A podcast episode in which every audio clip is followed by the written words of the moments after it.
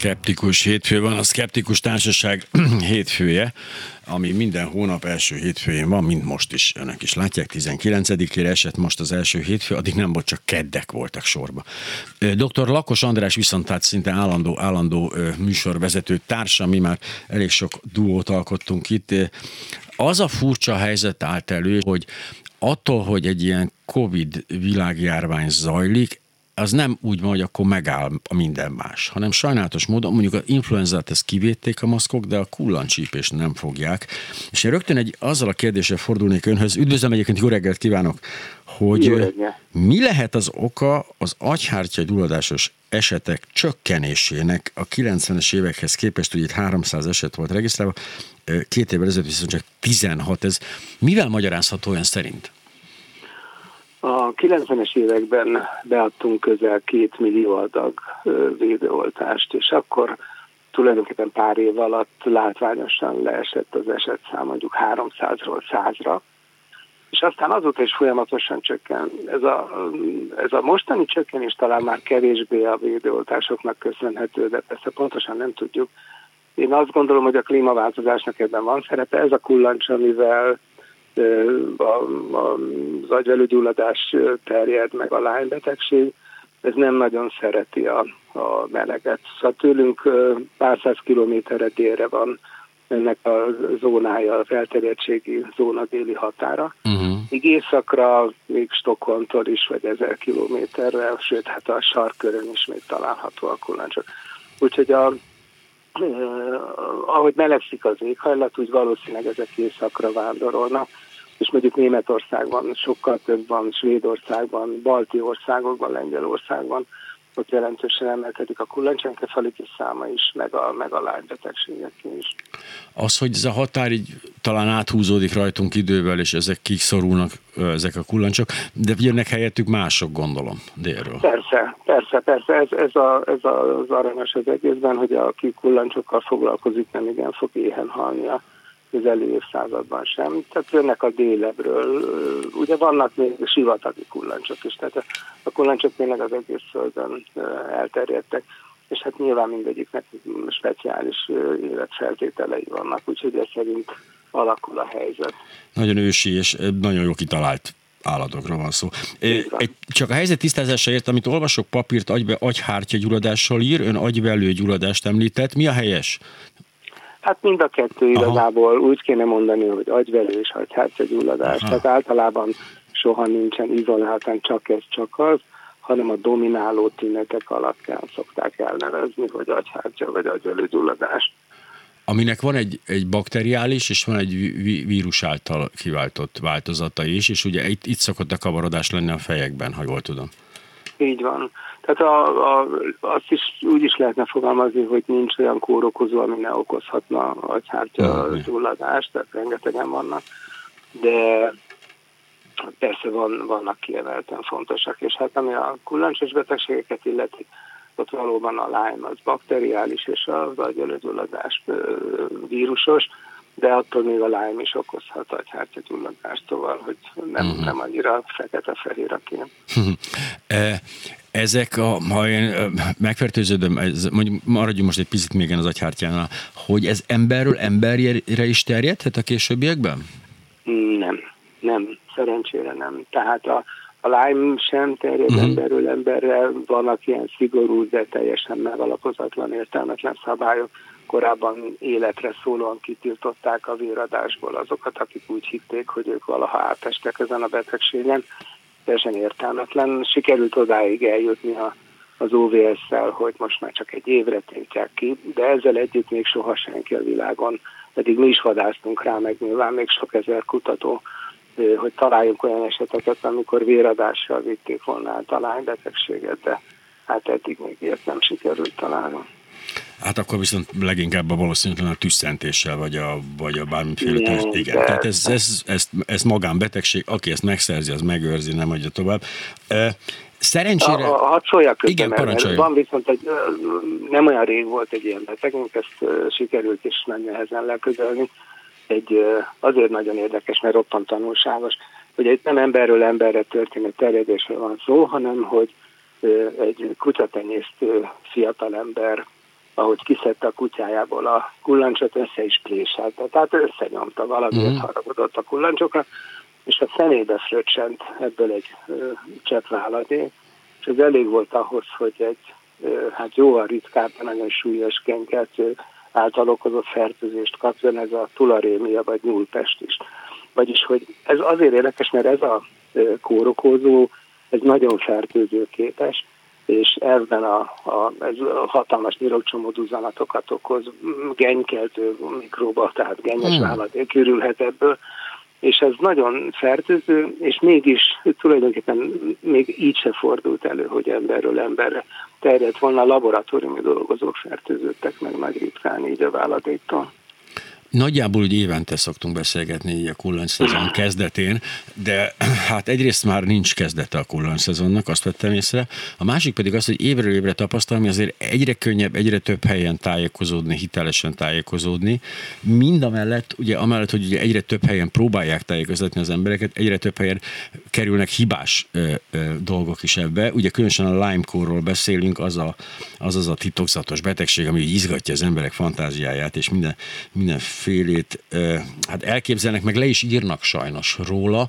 Ugye elég sok ilyen tévhit van. Én azt gondolom, hogy talán ha azt mondom, hogy az ANTS oldalán a tények és tévhitek a kullancsípésről, azt gondolom, hogy ott, ott, ott korrekt tájékoztatást kapunk, ugye? Na igen, persze. Most nem akarom reklámozni, de az én honlapomon is vannak ilyen, oh. ez a kullancs.hu, ott is van egy csomó ilyen információs anyag a probléma valószínűleg a lyme kapcsolatban az, hogy ennek nagyon zűrös a diagnosztikája. Alapvetően a fő probléma mindig az, hogy ellenanyag meghatározást végzünk. Tehát a nép most már kiokosodott, hogy a COVID esetén uh-huh. PCR vizsgálatokat is lehet végezni. A Lyme-ban ez nem működik, tehát maga a baktérium direkt kimutatása nem megy, vagy csak kivételesen ritkán, vagy kutató laboratóriumokban. Szóval minden esetre a rutin diagnosztikában nem használják. Tehát marad az, hogy ellenanyagokat határoznak meg. Addig, ameddig egy csomó fertőző betegség esetén ez az ellenanyag válasz, ez nagyon jellegzetes, gyorsan kialakul, és törvényszerűen mindig mindenkinél rövid idő alatt mérhető. A lányban minden egy kicsit zűrösebb, nehezebb kimutatni, sokféle eljárás dolgoztak ki, rengeteg hibás teszt van forgalomban, és ezért aztán úton útfélen bárki kaphat egy pozitív eredményt, miközben biztosan nincsen Lyme-kórja. És akkor ebből adódik a tévezme, hogy ez egy gyógyíthatatlan betegség, sokan összekeverik a laboratóriumi pozitivitást a betegség fennállásával, miközben hát ugye mivel ez egy immunitás, ami normál körülmények között, vagy az a szerencs, hogyha megmarad az élet végig, ez nem azt jelenti, hogy a kórokozó is ott van. Szóval rengeteg ilyen uh-huh. epizód van, ami, ami miatt elterjedt ez az elképzelés, hogy a lány mindenfélét okozhat, sőt, hát nagyon sokszor tudományos folyóiratokban is a nagy irritátorként emlegetik ezt a betegséget, ami hát szerintem abszolút téves, ez egy nagyon karakteres betegség jellegzetes tünetekkel. Úgyhogy nem olyan borzasztó ennek a diagnosztikája, de mivel nagyon sok téves információ látott napvilágot, és az orvosok fejében is elég nagy a az űr, ezért aztán borzasztó rossz a helyzet. Szóval úgy tűnik, hogy ahelyett, hogy letisztult volna eh, erről a betegségről a, a, a, a tudás, inkább egyre több az űrzavar. És itt van is, olvastam egy ilyen levezetést, hogy egy ilyen általános, nem tudom, milyen tesztelés során, hogy mennyire borzalmasan torz eredményeket kapnánk, pont ezek miatt, az ön által felsorolt összetevők miatt lehetséges lenne, hogy akár a, a, a, a, a, tehát a végeredmények 90%-a hamis lenne egy ilyen, ilyen helyzetben. Van olyan, ezt, amit, amit említ, ezt, ezt, ezt, ezt így nem, nem ismerem, de, uh-huh. de vannak ilyen közlemények, amik ezt a bizonyos szerológiai vizsgálatot, tehát az ellenőrnek meghatározáson alapuló vizsgálatokat veszik sorra az Európában használt leggyakoribb teszteket, és több is van ezek között olyan, amiből 100 pozitív vizsgálati eredményből mindössze 20 a hiteles vagyis a 80%-uk téves. Hát ez azt kell mondjam, hogy ugye elég borzasztó, de még a, a legjobb eredmények is kb. 50%-os hamis pozitivitást adnak, szóval a, már a legjobb tesztek úgy értem, úgyhogy hogy tényleg nagyon nehéz eligazodni nem, nem könnyű, mm. valóban nem Egyébként könnyű. most megtaláltam azt a cikket, pont amit olvastam, és ho-ho, hát kiírta dr. Lakos András és dr. Ferenci Tamás, ez egy 2019-es, 2019-es a probléma meg... Azért olvastam, olvastam. Igen, csak azért mondom, hogy idézek belőle, a probléma megértés, ez egy picit számolni kell, két dologból kell kiindulni, az egyik, hogy a Lyme teszt nem tökéletes, hogy semmilyen diagnosztikai eljárás sem az, kétféle tévedés lehetséges, az egyik, hogy az egészséges ember betegnek, ugye a másik, hogy a beteget egészségesnek minősíti. Az orvosi gyakorlatban egy teszt szenzitivitásának szokás nevezni azt, hogy a beteg embert mekkora valószínűséggel minősíti tényleg betegnek a teszt, és a specifitásának azt, hogy egészségest mekkora valószínűséggel betegnek. A Lyme kimutatására általánosan használt úgynevezett szerológiai tesztekkel nagyjából 90%-os szenzitivitást és 99%-os specifitást, specificitást, igen, ez jó, ez a specificitást, ezt még ezt tanulom. Hol itt a baj, és akkor ugye lejön ez a történet, hogy a valós betegek aránya mekkora a teszten belül, és a, a, a, a, ugye az a becslések szerint ugye kb. egy az ezerhez lehet a, a, a Lyme kórosok aránya, és hogyha kiszámoljuk, akkor leszűrünk 100 ezer embert, közülük 100 valóban beteg, ebből 90 betegnek, 10 egészségesnek minősített teszt, tehát 99.900 egészséges közül pedig 999 betegnek, tehát 98.901 az egészségeseknek a specificitás. A lényeg az, hogy a teszt által betegnek minősített embereknek 8,3%-a lesz ténylegesen beteg. Ami hát ez ember nincs, aki így, így képes lenne követni, de, de tényleg a honlapomon hát Aha. van erről egy, egy, egy cikkem, ami de nagyon sok helyen idézem ezeket az adatokat, mert ez egy tényleg egy tulajdonképpen halálprimitív statisztikai mm. elemzés, így nagyon nehéz nyilván megérteni, de, de ez, ez tényleg, tényleg egy olyan, itt, itt minden azon múlik, hogy a teszt mennyire tökéletes. Persze nincsen tökéletes teszt, és minél ritkább betegségről van szó, annál kisebb hiba, annál nagyobb torzulást eredményez. Hát könnyű elképzelni, hogy ha a világon mindenki lánykoros lenne, akkor nincs ez az ócska teszt, ami, ami tévedne, mert hiszen mindenki lájmos és kész. Minél ritkább, és Magyarországon uh, úgy kalkulálom, hát ez egy becslés csak, hogy évente kb. 10 ezer megbetegedés van. Tehát, hogy ez, ez akármennyire nagy ez a szám, de a 10 millióhoz képest mégiscsak itt ezrelék, és ennek megfelelően a, a tesztnek egy nagyon kis hibája, és már nagyon nagy tévedéseket képes produkálni, és hát tényleg erről van szó.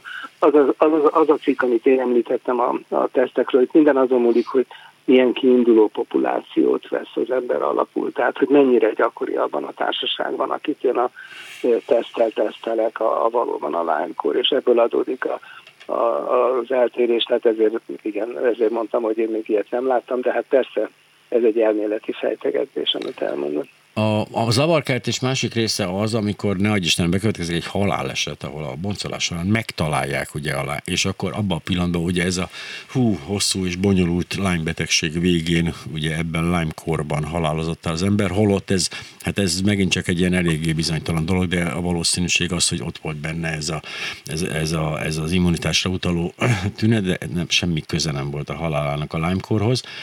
Illetve azt úgy látom, hogy magát a kullancsot azért egyszerűbb tesztelni. A, igen, csak azt meg nem érdemes. Tehát ott, ott, ott szigorúan csak tudományos célból érdemes ilyen vizsgálatokat végezni, és végeznek is, tehát nincs olyan nap, hogy ne jelenne meg egy ilyen publikáció valahonnan, eh, ahol a kullancsokat nézik, hogy ilyen meg olyan, amolyan kórokozó milyen gyakorisággal fordult elő a Föld bármelyik csücskében de amikor valaki így beküldi, vannak ilyen intézmények a mhm. világon mindenütt, Magyarországon is, akik hajlandók megnézni, hogy van-e borélia, tehát lánybaktérium a kullancsban. Az azért értelmetlen dolog, mert attól, hogy a kullancsban ott van a kórokozó, az még messze nem jelenti azt, hogy átmegy az emberbe. Tehát mindössze 2% gyakorisággal fordul elő, hogy a fertőzött kullancsból fertőzés, emberi fertőzés származik. Ugyanakkor, ha nem találják meg a kórokozót, mint ahogy van egy csomó ilyen betegünk is, akinek ott van a kullancsípésre, mondjuk ott volt a karján, van egy negatív kullancslelete, és két hét múlva ott van a, a Lyme folt, a típusos Lyme folt a, a karon. Szóval, hogy ilyen betegünk is bőven van, vagyis, hogy ez, ez mindkét irányba, tehát a szenzitivitás és a specificitás abszolút hamis eredményeket adhat, és a mindennapi gyakorlat számára teljesen, egy, egy dologra jó, hogy halára rémítse a, a kullancs tulajdonosát, hogyha megtalálják benne a kórokozót, hogy akkor vele valami szörnyű baj fog történni, miközben a kullancsok, a kifejlett kullancsokban akár 50% gyakoriságban is ott lehet ez a baktérium. Egy kivételt említett a cikk végén, hogyha mennyiben várandós valaki vagy terhes, és, és ilyen kullancsípés történik velem, méghozzá nem úgy, hogy jaj, megcsípés kiveszem és eldobom, tehát az ő feltétlenül forduljon, azt írják itt orvoshoz. Ennek mi az oka egyébként? Hát az a helyzet, hogy a, a magzatot károsíthatja. Igazából fejlődési rendellenségeket egész biztos, hogy nem okoz, uh-huh. viszont a korai terhességnél abortuszt, elvetélést okozhat, a későieknél meg koraszülést. Nyilván ez is nagyon ritka esemény, de egyrészt mivel elterjedt ez a félelem, tulajdonképpen a, a kismamák megnyugtatására szoktunk ilyen vizsgálatokat végezni, de nagyon ritkán fordul elő, hogy, hogy valakit csupán a laboratóriumi vizsgálat miatt vizsgálati eredmény miatt kezelünk. Uh-huh. De itt ugye a kettős kockázat miatt tartom én indokoltnak ezt a vizsgálatot, de nem hiszem, hogy túl sokan követik ezt a gyakorlatot a világon. E, tehát, hogy megcsíp egy minket egy kullancs, akkor megcsípett minket egy kullancs. Én legalábbis így szoktam ezt a helyzetet kezelni. Ha azonban megjelenik, hogy ez a tipikus Lime kör, ez egy, ezt úgy képzeljük, mint egy céltábla, tehát van egy, van egy közep, és van egy körött egy más, egy kör, tehát ilyen céltáblaszerű, az egy elég jelzetes tünet, arcidegbénulás, magasláz, súlyos szédülés, izom vagy ízületi fájdalom, komoly fáradékonyság, tehát nem az, hogy fölmegyek a nyolcadikra, azt lihegek, illetve bármi más nem magyarázható panasz, na akkor kell csak orvoshoz fordulni. Hát, muszáj vagyok korrigálni. Tehát a, a, a, ez a céltáblaszerű volt, ugye ezt én is leírtam sokszor, uh-huh. sokfelé és mások is, de félrevezető, mert igazából akkor szokott ez céltáblaszerűvé válni, amikor már 20-30 cm-es. Tehát a, a oh. Limefold elején, tehát amikor még 5-10 cm átmérőjű, akkor, akkor gyakorlatilag sohasem céltáblaszerű, sőt pont fordítva mhm. van, ha látunk egy ilyen kisméretű foltot, ami cél, céltáblás, de a gyerekeknél nagyon gyakori a szúnyogcsípés után, és ettől aztán halára rémülnek a szülők. Szóval akkor biztosan lehet mondani, hogy egy 5 cm-nél kisebb folt, ha céltáblás, az, az nem lány. Tehát, hogy az abszolút nem. Mhm. A másik, hogy nem jár lázzal. Tehát gyerekkorban és elég ritkán okozhat lázat, de érdekes módon ez a fertőzés ez a legritkább esetben okoz lázat felnőtt korban, szinte kuriózum. Úgyhogy a, a, a többi meg, ugyan én is leírtam már ilyeneket, hogy háradékonyság, izomizületi fájnak, de ezek meg jellegtelen dolgok, tehát ugyanúgy gyakorlatilag nincs olyan fertőzés, aminél ehhez hasonló panaszok ne fordulnának elő, Sőt. de ebből nem lehet diagnózist mondani. Sőt, fertőzés nélkül is vagyok néha fáradék, hogy, Igen, ezt én sem mondhatom. Hogy így a kor, kor megy. Egyre inkább azt tapasztalom, hogy sőt, az ízületeimmel is problémák vannak néha, de most hál' nem. A, de azt a legelején azt mondtam, hogy ugye gyakorlatilag nincs kullancs szezon, de ez lehet, hogy nem teljesen igaz. Minden esetre ez a fajta ilyen kemény tél, és akkor sehol egy kullancs, és akkor tavaszi olvadásnál elkezdenek kicsit-kicsit aktivizálódni. Ez a fajta periódikusság, ez azért megszűnt, plusz, a, plusz ugye a vonuló madarak által behozott kullancsok is még színesítik a képet. A, a, a szezon attól még szezon, tehát a, mostanában tényleg lehet, hogy talán tíz éve minden télen van néhány frissen fertőzött betegünk, ami az előtt sose volt. Valahogy az, az biztos igaz, hogy, hogy ahogy a klíma alakul, télen is előfordulnak fertőzések. Tehát attól még igazából májusban indul a szezon, májusban, júniusban van a legtöbb megbetegedés. A, az első kullancsok már rég megszűzték a betegeinket, de ez többnyire még nem ugyanaz a kullancs, mint ami, ami, ami a Lyme-ot terjeszti, ez egy másik betegséget terjeszt, ami ilyenkor aktív. De, de azért ez a szezonalitás, ez, ez megmarad, és valószínűleg meg is marad örökké. Hát kivéve, hogyha nem változik egy óriási sivataggá az egész bolygó, ahol minden felpezsen a nap, és csak sivatagi kullancsok maradnak. Hát már nem, nem, nem arról, arról nem én fogok közleményt De nem is én fogok róla beszámolni. Igen, igen. Minden esetre mondta, hogy ez egy karakteres betegség. És az, azon gondolkoztam közben, hogy ez egy bakteriális megbetegedés.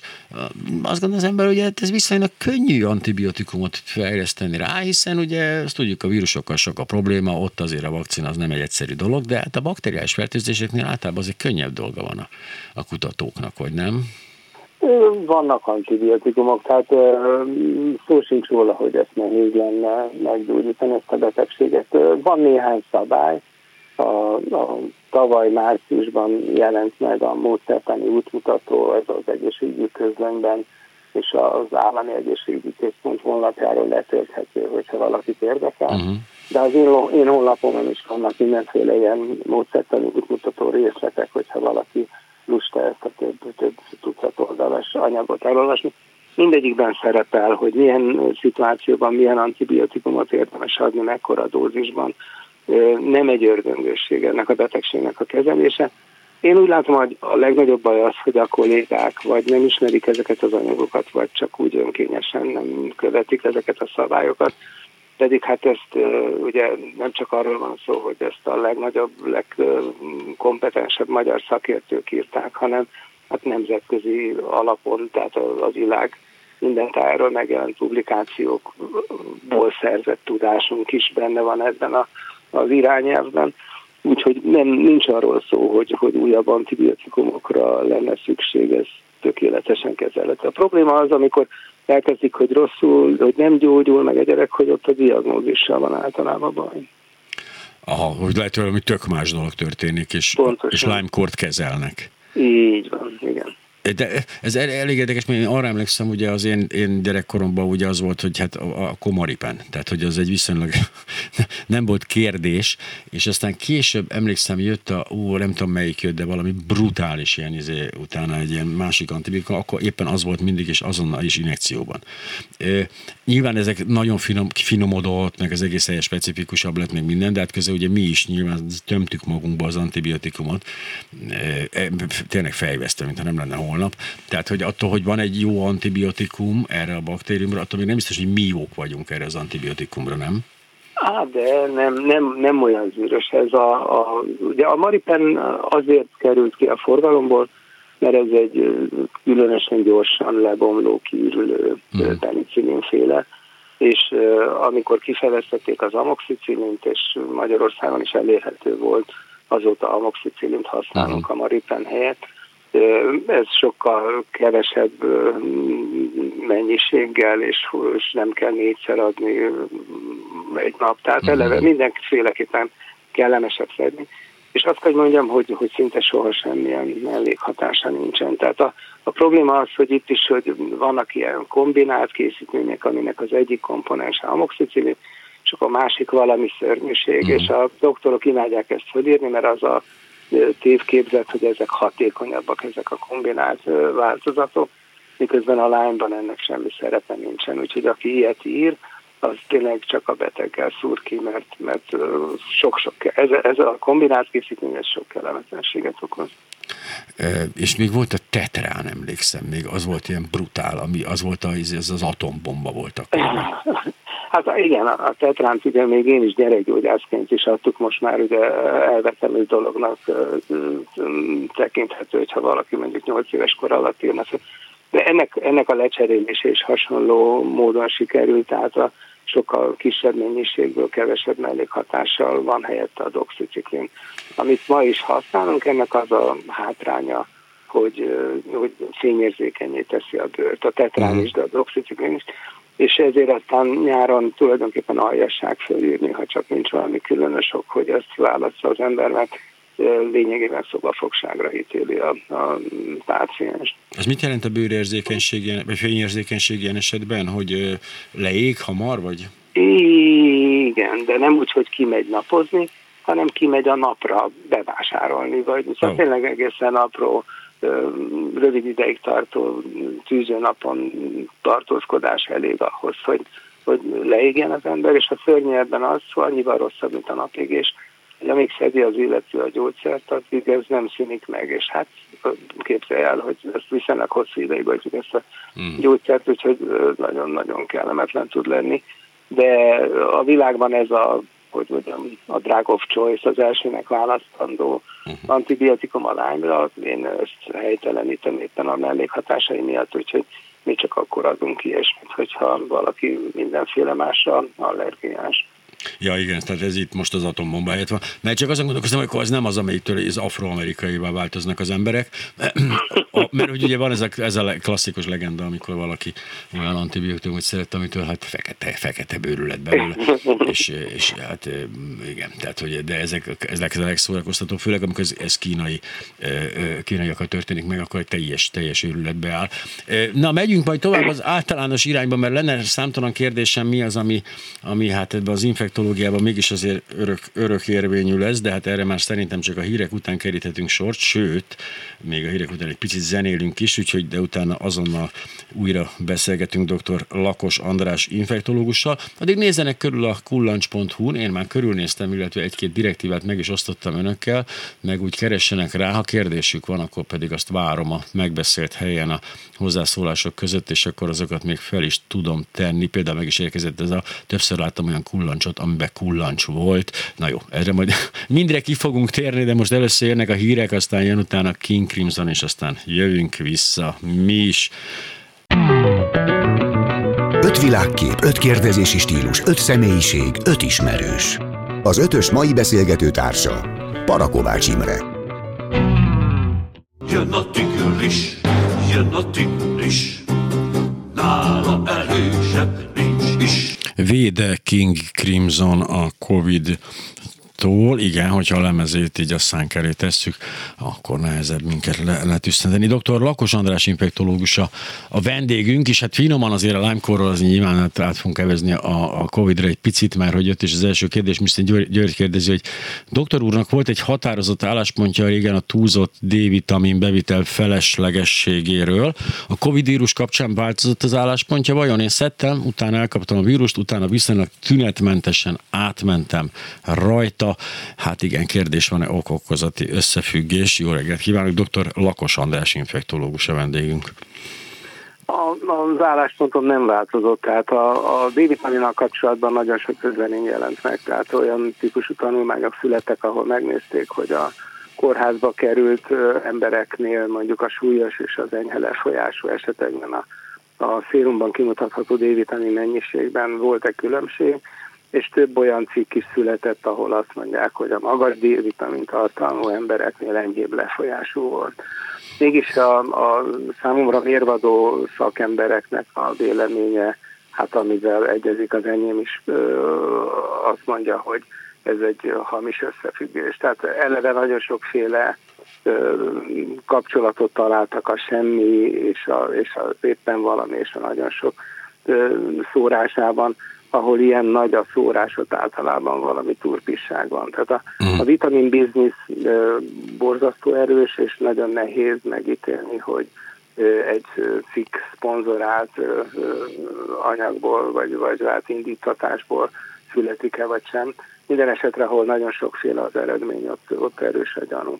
És én azt gondolom, hogy ezek inkább egyfajta másodlagos összefüggések, tehát például van egy csomó ilyen közlemény, ami azt mondja, hogy a szklerózis multiplexeseknél alacsonyabb a D-vitamin szint, és egy csomó uh-huh. más ilyen betegség.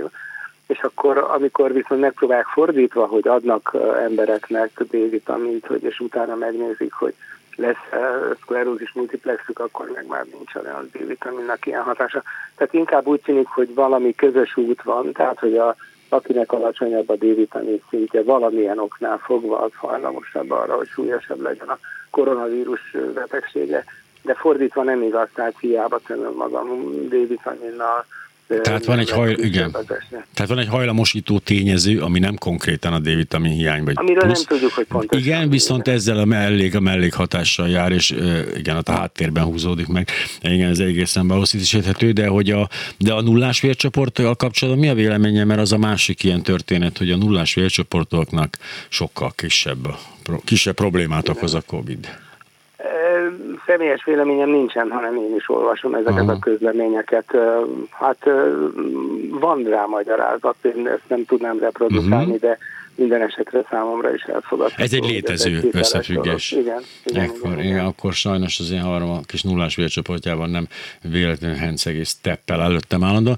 A másik pedig, az, ami viszont teljesen logikus, hogy, a, hogy összefüggés van a, a szervezetbe jutó vírus mennyisége és a betegség lefolyása között, hogy ezért is mondják, hogy a maszk nagyon fontos, mert hogyha meg is fertőződünk még, nem olyan mennyiségbe kapjuk be a, a vírust, hogy, hogy ilyen brutális legyen a lefolyás, hanem egy kisebb mennyiségben, amit talán enyhébb tüneteket. Ez egy létező összefüggés ugyancsak. Ez abszolút. Én, én ugye hát talán egy évvel ezelőtt is lehet, hogy pont a klubrádióban uh-huh. szónokoltam erről, de több felé, hogy ha mindenki hordana maszkot, akkor azonnal vége lenne a járványnak. Ugye, tehát ha mindenki alatt még az is értendő, hogy korrekt módon, mert még a rendelőbe bejutó betegeimet is úgy kell meggyőzni arról, hogy hogy kell viselni a maszkot. Tehát, hogyha szanaszéjjel lukak vannak a maszk és az arc között, hát igen. akkor nyilván a bekerülő vírusnak csak egy töredékét képes kiszűrni.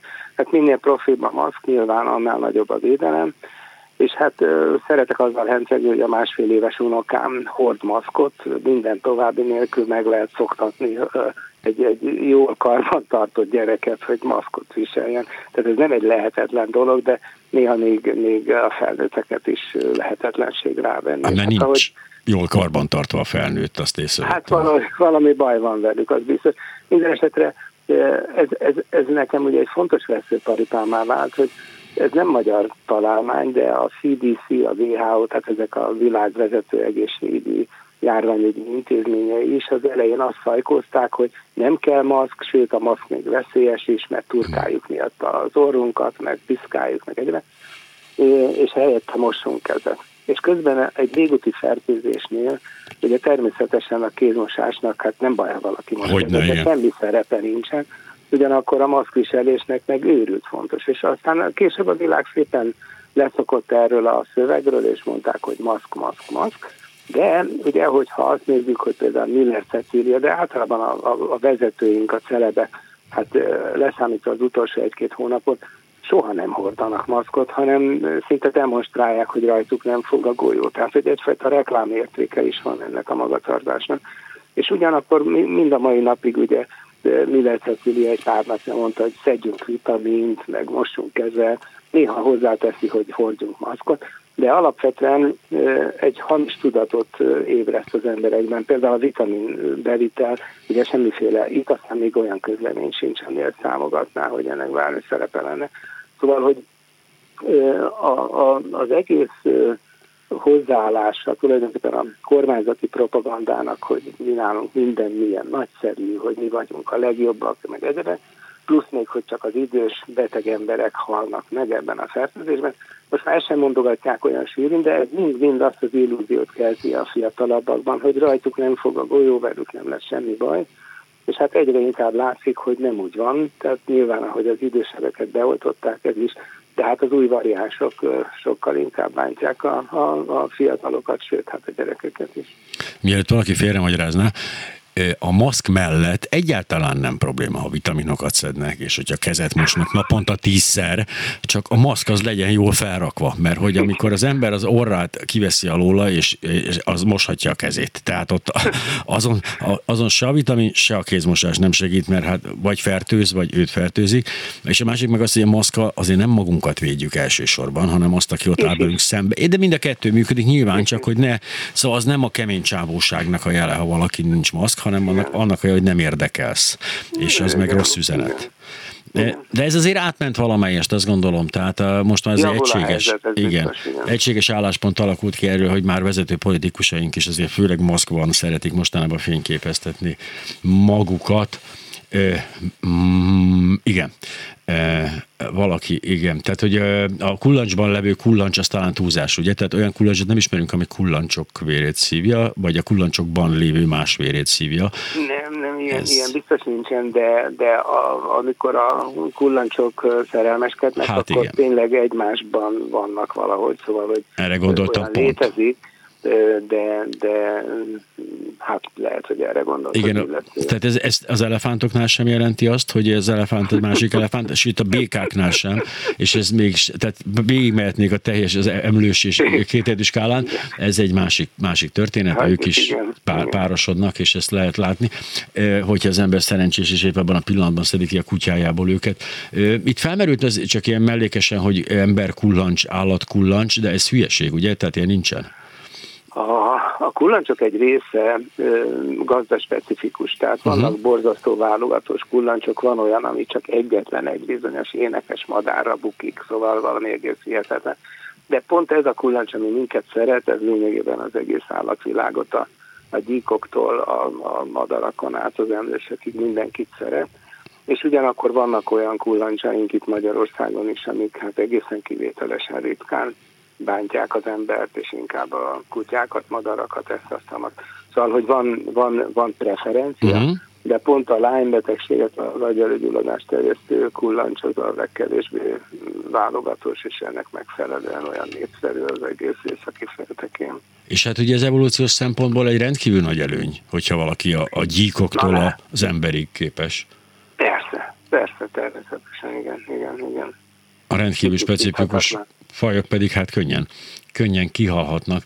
De akkor még egy picit menjünk már vissza a Covid-ra, mert ugye nyilván rengeteg tévhit, meg minden, meg, meg már praktikák, és az ön is említett számtalan módon tudunk védekezni. hogy tudnánk százalékba kifejezni azt, hogy mondjuk minden, amit a, a nem tudom, a, a, a kézmosásra, a extrém vitaminbevitel, és stb. stb. aránylik a, tényleg az egyszerű és helyesen viselt maszkhoz. Tehát körülbelül mik a százalékos arányok a védelemben?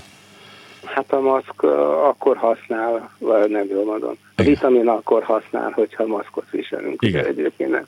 Szóval, hogy a maszk, maszk, maszk első, második, harmadik helyen, a többinek tök mindegy, hogy ki mit csinál. Jól kell viselni, jó minőségi maszkot érdemes hordani, és hát ez borzasztó tanulságos, tehát hogy a, a, az amerikai adatokat érdemes nézni, mostanában a New York Times járatom magamnak, annak a Covid fejezeteit olvasom, mert hamarabb megjelenik, mint a, az orvosi szakfolyiratokban a, a sok újdonság. Ott úgy néz ki, hogy a, lényegében a Biden adminisztráció beindulásával szinte hát egy napon egy nagyon magasról egy nagyon alacsony szintre csökkent a, az új esetek száma és akkor még nem lehetett azt mondani, hogy, hogy, hogy az oltással olyan előre haladott állapotban uh-huh. lettek volna. Most már rengeteg embert beoltottak, ami azt jelenti, hogy kb. 25% az amerikai populációnak mind a két vakcinát megkapta, és ugyanakkor elkezdtek lazítani, tehát most már van olyan állam, ahol azt hiszem meg is tiltották az utcai maszkviselést, tehát elég őrült ötlet. És hát látszik, hogy jön a negyedik hullám. Tehát, hogy hiába van ilyen magas átoltottság, ugye Magyarországihoz képest mindenképpen magasnak számít, a, gyakorlatilag a védekezés. Tehát nálunk azt hangzik el rendszeresen, hogy ez a vírus, ez már nem az a vírus, most már itt a, csak az oltással lehet uh-huh. eredményt elérni, hát pont fordítva van. Ugye mire az oltás valóban hatékonyá minősíthető, ahhoz, ahhoz biztos, hogy messze 50% fölött kell lenni. Tehát a Izraelben ugye 50% körül van a populáció átoltottsága, uh-huh. és most kezdenek lazítani, tehát ott most először engedik a, a gyerekeket iskolába, nem egy millió, másfél millió, uh-huh. két millió oltás után, hanem ugye mondjuk 5 millió adag után. És ott ugye az 5 milliót azt úgy vesszük, hogy megkapta a másodikat, és eltelt a megfelelő idő, mert ezt mindig elfelejtjük, hogy az, hogy valaki kap egy oltást, az semmit, ne, gyakorlatilag jó tudom számít, tehát tényleg számít, de az, hogy most engem reggel beoltottak, az, az én délutánomat nem befolyásolja. Persze, pont ez a, ez a oltási igazolvány, védettségi igazolványnak hívják ráadásul. Ja amit ráadásul úgy néz ki, hogy az emberek megkapnak pár nappal azután, uh-huh. hogy megkapták az első oltásukat. Ez is félrevezető. Hát remélhetőleg a populáció nagy része tisztában van azzal, hogy ez tényleg nem jelent ilyenkor még semmi. Tehát a, a különböző oltásoknál eltérő időpontban alakul ki mérhető védettség, de ugye ezekről nincsen túl sok megbízható adatunk. Minden esetre az biztos, hogy a második oltás után két héttel onnantól számít a, a, a védettség, és azt megelőzően meg teljesen bizonytalan, hogy van-e valami védőhatása az oltásoknak. És bizony onnantól számítjuk a védelmet olyan arányban, amit a vakcina képes hozni, tehát az, az sem egy ilyen, szóval az sem, az sem veteti le velünk azonnal a maszkot. Kérdés Lakos doktor úrhoz, korábban, ez idézőjelben korábban lezajlott gyógyult fertőzés emléke, idézőjelbe zárva, és én azt hiszem, igen, nem, azt mondja, tehát a korábban lezajlott gyógyult fertőzés emléke és évtizedek óta meglévő szeronegatív ízületi gyulladás között lehet-e összefüggés, ha igen, lehet bármiképp orvosolni? Én ebből nem értettem sokat, de önbiztos. Könnyű rá válaszolni, hmm. hogy nem. Tehát itt a szeronegatív ugye félrevezető itt a, a, a, itt a reumafaktor, tehát az, a, a, a, a reumás ízületi gyulladásoknak mondjuk itt, hogy két fajtája van. Az egyik, ahol kimutatható a hmm. reumafaktor, ami egy immunglobulin tulajdonképpen, a másiknál nem. Ami, ahol nem mutatható ki, arra mondjuk, hogy szeronegatív. De ennek semmi köze nincsen ahhoz, hogy mondjuk egyébként egy vírusfertőzés vagy egy védoltás esetén a úgynevezett szerológia, tehát az ellenanyag vizsgálatokat ez bármilyen módon befolyásolni.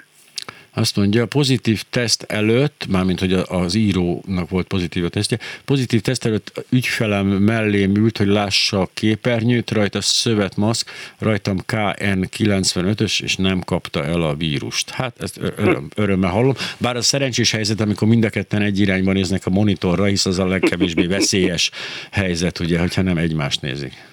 Hát ez misztikus, az összes fertőző betegséggel kapcsolatban ez rendre előfordul most a Covid során, tehát szeretik ezt használni, hogy szuperterjesztő. Tehát, hogy van, aki képes 40 embert megfertőzni, és közös háztartásban élő emberek meg előfordul, csak az egyik betegszik meg, és a többi öt meg nem nem, nem tudjuk megmagyarázni, nem, nem, de minden esetre van ilyen. Szóval önmagában nyilván egy eset nem, nem tekinthető általános. Nyilván meg nem tudjuk azt, hogy az a februárban, amikor fájt a hátunk egy hétig, akkor az most az volt-e, vagy szóval ebbe az a borzaszt, hogy amíg nem tesztelünk, meg nem, nincs egy általános tesztelés, addig nem nagyon tudjuk, hogy átestünk-e rajta, vagy nem, hiszen csomóan úgy esnek át rajta, hogy gyakorlatilag nem.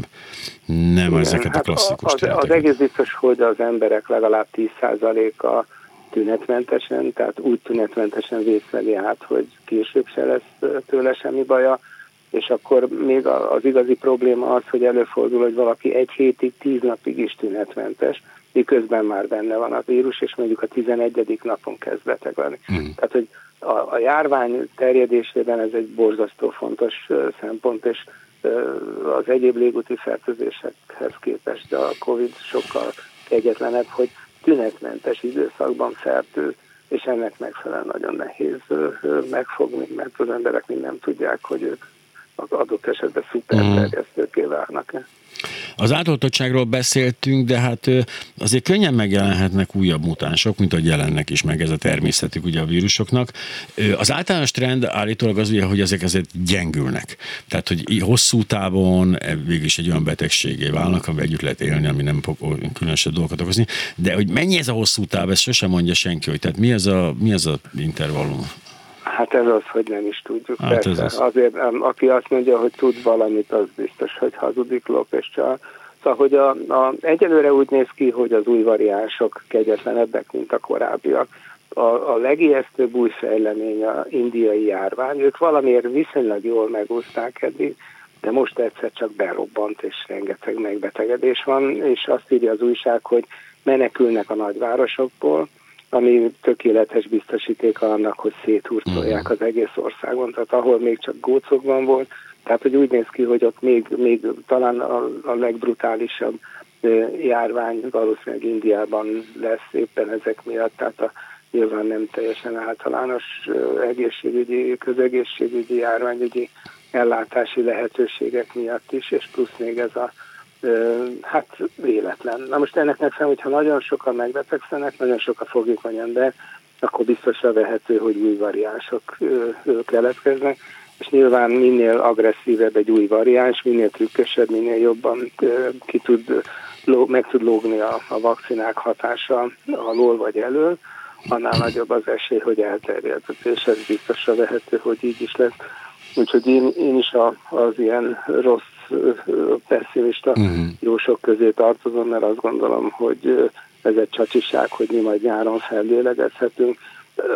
Igazából az az érdekes, hogy azok az országok jártak jól, akik nem ezt a libikókát adták elő, hogy húz meg ereznek, hanem egyszer nagyon szigorúan, mint ahogy nálunk az első járványban uh-huh. zajlott, és akkor utána meg mindent elkövettek, hogy úgy is maradjon. Nem lazította, addig, ameddig csak néhány megbetegedés, hát a néhány, mondjuk néhány száz, addig, addig a kontaktkutatás tökéletesen működik, végzik a vizsgálatokat, izolálnak, karanténizálnak, és akkor meg lehet állítani járnak. És ezek az országok, ahol ezt így csinálták, ezeknél a GDP látványosan emelkedett, ugye mindenütt másút mm. meg, megcsökkent. Tehát pont ez a stratégia, hogy egy kicsit így, egy kicsit úgy, jaj, már az emberek nem bírják, nem? Ez, ez ahhoz vezet, hogy, hogy, hogy egyre többe kerül, egyre többen pusztulnak bele, maradnak sokáig betegek, mert ugye a Covid-nak ez a szépsége, hogy akár fél év múlva is uh-huh. lehetnek tünetei az embereknek, tehát ez sokkal-sokkal-sokkal kegyetlenebb, mint egy influenza, nem csak azért, mert maga a fertőzés ad, meg minden szervünket megbetegíthet, hanem hogy az utórezgéshelyi kiszámíthatatlanok. Tehát több hónappal a az enyhe lefolyású Covid után is még lehetnek nagyon súlyos tünetek. Sajnálatos módon igen, épp egy 19 éves egyébként vízilabdás ismerősünkkel fordult elő, ez enyhe lefolyás, majd utána olyan foltok a tüdőn, hogy mondták neki, hogy akkor a következő hetekben a sport az a séta lesz maximum, és még eme, hát, emelni se próbálja. Megúszta, igen. Igen. igen. igen. Azt mondja, Kispesten van egy 50-es éveiben járó végzett asszonyja, írja Zsuzsa, villamoson is láttam, fekete csipkéből van a maszkja, hát ne menjenek közel hozzá. Tehát, hogy is mondjam... Igen. Aranyos, igen. Persze. Csodásan néz ki, reméljük alatta visel egy rendes maszkot, mert a fekete csipke az nem a, tehát nem a klasszikus szűrő, ilyen, tehát nagyjából ilyen másfél centis vírusoknak kéne az lenniük, hogy fennakadjanak rajta, és ezt nem valószínűsítettem. Hát a pesszim, igen, tehát én egy kicsit én is pessimista vagyok ezzel kapcsolatban, tehát nem elég az, hogy együtt kell élnünk ezekkel a vírusokkal, hanem még meglepetéseket is tartogathatnak. Reméljük, ezek már ezek nagyon durva meglepetések, de ugye a pakliba benne, hát ez evolúció sajnos ilyen, tehát ezt el kell fogadnunk. Hát a vírus él és élni akar, nem akar ő mást, hogy éle, azt mondjuk most persze zárójelbe tesszük, hiszen nem, nem eldöntött dolog, de mondjuk reprodukálódni akar, ezt inkább fogalmazni. Nagyon-nagyon szépen köszönöm dr. Lakos András infektológusnak, nézzenek körül a kullancs.hu, hogyha még van kérdésük, és meg egyéb kérdésük azt küldjék el nyugodtan, és akkor, akkor pörg, még Titi írt egy olyasmit, hogy az orvosi maszk tapasztalatom szerint mosható. Hát minden mosható, most nem arról van szó, hogy mosható, nem arról van szó, hogy értelme van-e mosni, illetve hogy jó-e az, ha kimossuk. Én nem tudom, ezek eldobásra vannak kitalálva, és ami eldobásra van kitalálva, higgyék el nekem, jobb, ha eldobják, mint a 6 óra vagy 4 óra után. Eh, ha megengedhetik maguknak. Még egyszer köszönöm szépen, hogy itt volt. Én is köszönöm. Most viszont pedig, viszont hallásra, most pedig rákanyarodunk arra részre, hogy egy kis rövid hírblokk még jön King Crimson, és aztán befejezzük a Bill blokkot, mert számtalan fantasztikus hír benne maradt a pakliban. Jöjjenek a rövid és hírek. Az ötös. Öt világkép, öt kérdezési stílus, öt személyiség, öt ismerős.